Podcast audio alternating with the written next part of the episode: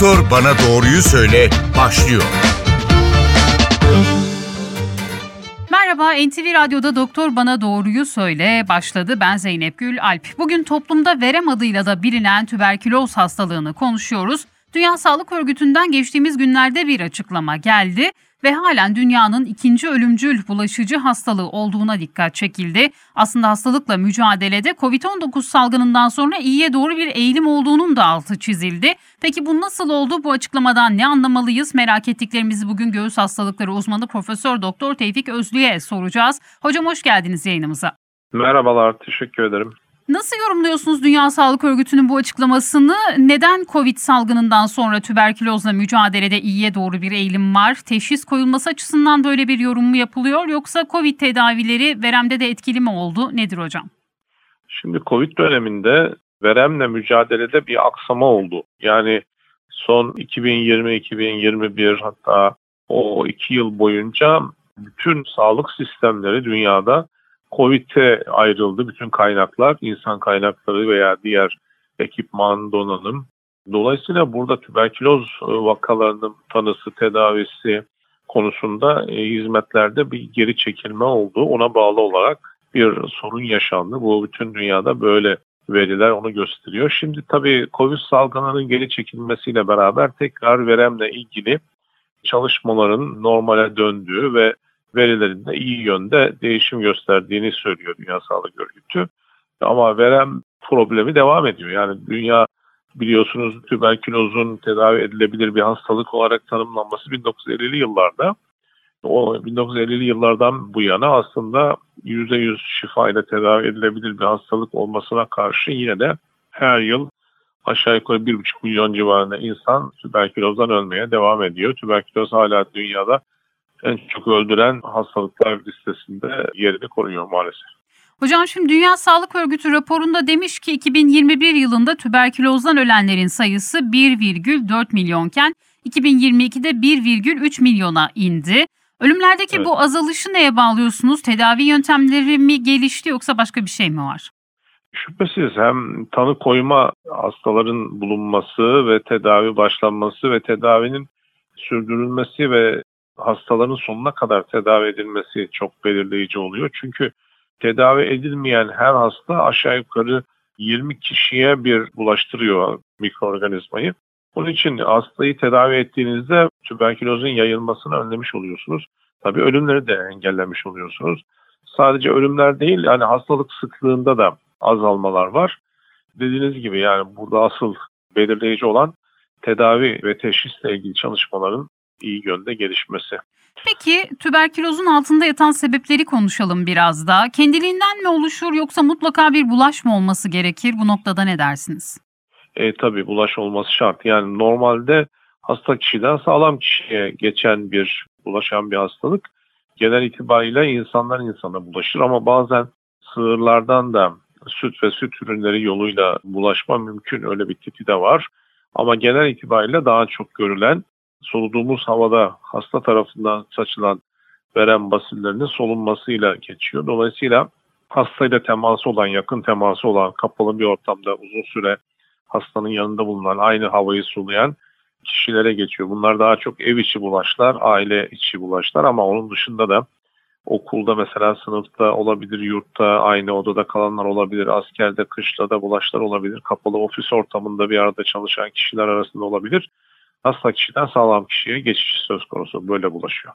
Peki hocam nasıl ortaya çıkıyor? Biz filmlerde hep öksürüldüğünde mendile kan gelmesiyle anlardık ki karakter verem olmuş. ee, ama gerçekten de böyle mi kendini gösterir yoksa başka belirtileri de var mı? Maalesef tüberküloz ya da veremle ilgili romanların sonra hep kırmızı biter, filmlerin de öyle sonra kırmızı biter. Evet. Doğru bu, doğru. Yani şöyle çünkü eğer tedavi edilmezse akciğerde büyük kaviteler oluşuyor ve genelde de hasta öksürerek öksürme sırasında kanamayla kaybedilir. Doğru ama şimdi iş oraya kadar çok şükür artık varmıyor. Çünkü fark ediliyor, tedavi edilebiliyor artık. Elimizde güçlü ilaçlar var. Ama belirtiler tabii sadece kan tükürme değil, onu daha erken tanımak için dikkatli olmak lazım.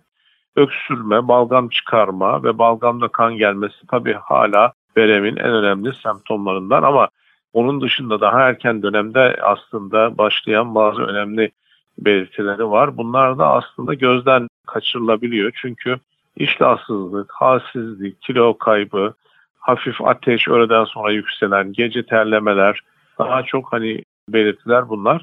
İlerleyen dönemde de işte bahsettiğimiz gibi öksürük ekleniyor. Bir süre sonra buna balgam ekleniyor ve balgamda da kan gelebiliyor maalesef. Hocam peki veremle akciğer kanseri birbirine karıştırılan bir hastalık mı? E, Böyle vakalarla karşılaştınız mı? Karıştırılabilir evet yani ayrıcı tanısı gerekebilir. Çünkü ikisinde de benzer şikayetler söz konusu olabilir. Ama sonuç itibariyle ayırıcı tanısı mümkün yani ayırt edilebilir. Çünkü verem teşhisi aslında zor değil. Yani balgam tahliliyle tanı konabiliyor. Mikroskopla inceliyorsunuz ve mikroorganizmayı görüyorsunuz. Basili görüyorsunuz mikroskop altında ya da üretiyorsunuz tabii. Yani bir testle de verem olup olunmadığı gözlenebiliyor. E, tabii tabii. Hı hı. Onun- Tanısı zor bir hastalık değil. Tedavisi de olan bir hastalık aslında. Aşısı da var bir açıdan baktığınızda. Ama niye hala ona rağmen dünyada bu kadar çok görülüyor ve öldürüyor derseniz o e, aslında onun sebebi biraz dünyadaki e, yoksulluk, göçler, savaşlar, işte ekonomik sorunlar, politik sorunlar yani oradan kaynaklanıyor. Peki verem savaş dernekleri var bizim bildiğimiz toplumda verem hastalığıyla mücadelede hatta tanısının konulmasında. Bu noktada hala devam ediyor mu? işlevlerini sürdürüyor mu verem savaş dernekleri? Yani tabii verem savaş dernekleri e, var, hala aktifler. Ancak Türkiye'de verem savaşı konusunda hakikaten iyi bir mesafe alındı.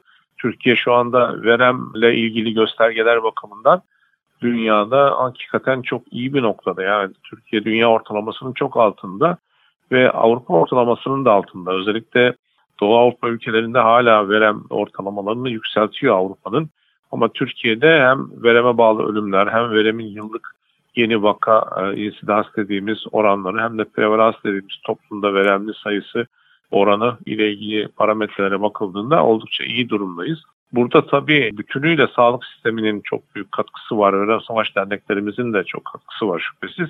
Ama geldiğimiz noktada Verem Savaş dernekleriyle ilgili çok büyük problemler de var. Çünkü ekonomik açıdan eskisi gibi destekleri yok artık. Çok da aktif olamıyorlar maalesef ama verem savaş dispanserlerimiz var derneklerden farklı olarak Sağlık Bakanlığı bünyesinde, Halk Sağlığı Kurumu bünyesinde. Oralarda çok ciddi verem kontrolüne dönük çalışmalar yapılıyor. Gerek hastaların tanısı, takibi, tarama çalışmaları yapılıyor. Bence Türkiye verem kontrolü konusunda çok başarılı ve karnesi temiz bir ülke. Bir de verem aşıları var hocam. O aşıların Evet. bu süreçteki rolünü de bize anlatır mısınız?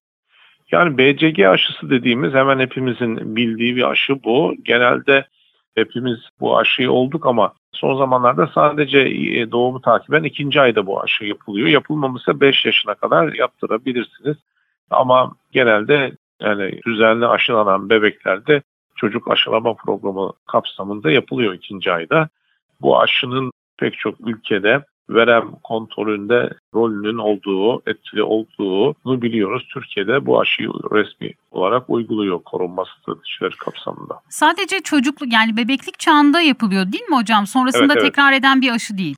Eskiden öyleydi de dediğiniz gibiydi gerçekten. Hani çocuklukta olurduk sonra bir daha olurduk. Hatta 3 aşı olanlar bile vardı ama artık şimdi öyle değil. Tek doz yapılıyor. E, rapeli olmuyor yani tekrarlanmıyor. Hı hı. Peki şimdi hemen şu konuya değinelim. Az önce siz de bahsettiniz verem olan bir kişinin ailesi de risk altındadır diye. Ailesi nasıl korunmalı, neler yapmalı? Bunu da anlatır mısınız bize? Güzel soru evet doğru. Çünkü şimdi eskiden veremli hastalar hastaneye yatırılarak tedavi edilirdi. Şimdi artık kendi evinde ayaktan tedavi ediliyor. Burada hane halkını korumak çok önemli. Genelde zaten hastalık teşhis edildiğinde aile içi bulaş olmuş olabilir. Yani bunu teşhis edilinceye kadar bir arada oldukları için bulaşmış olmuş olabilir ama verem mikrobunun bulaşmış olması bu mikroba alan kişinin hemen hasta olacağı anlamında gelmiyor. Bazen mikroba aldığı halde bulaş olmayanlar oluyor. Bulaş oluyor ama hasta olmayanlar oluyor. Biraz o konu farklı.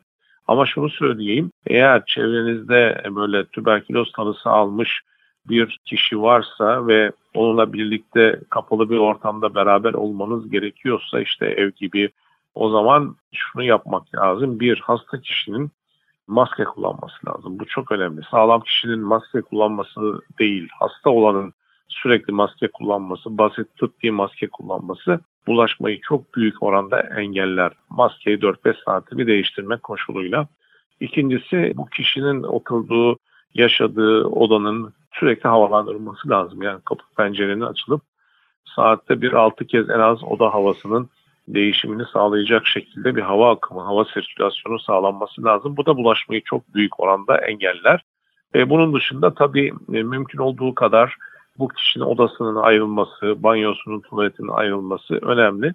Ama şunu söyleyeyim, tedavi başladıktan sonra genelde veremli bir hastanın bulaştırıcılığı 15-20 gün içerisinde ortadan kalkar. Daha sonra bu tedbirlere de gerek kalmaz. Peki hocam şimdi afet ve savaş bölgelerini sormak istiyorum. Hep salgın hastalıklardan bahsedilir ama örneğin Gazze'de böyle bir durumla karşılaşma riski var mıdır? Ne dersiniz? Yani tüberküloz yoksullukla, göçlerle, savaşlarla birlikte adı anılan bir hastalıktır. Tabii ki her zaman için yaşam koşullarının kötüleştiği, barınma koşullarının işte kötüleştiği durumlarda tüberküloz olur. Yani mesela gelişmiş ülkelerde Batı Avrupa, Batı Amerika'da, Kuzey Amerika ülkelerinde verem çok az. Ama orada da baktığınız zaman mesela evsizler, alkolikler, göçmenler, hapishanede yaşayan mahkumlarda veremin yüksek olduğunu görürsünüz. Yani veremle bu yaşam biçimi arasında gerçekten çok büyük ilişki var.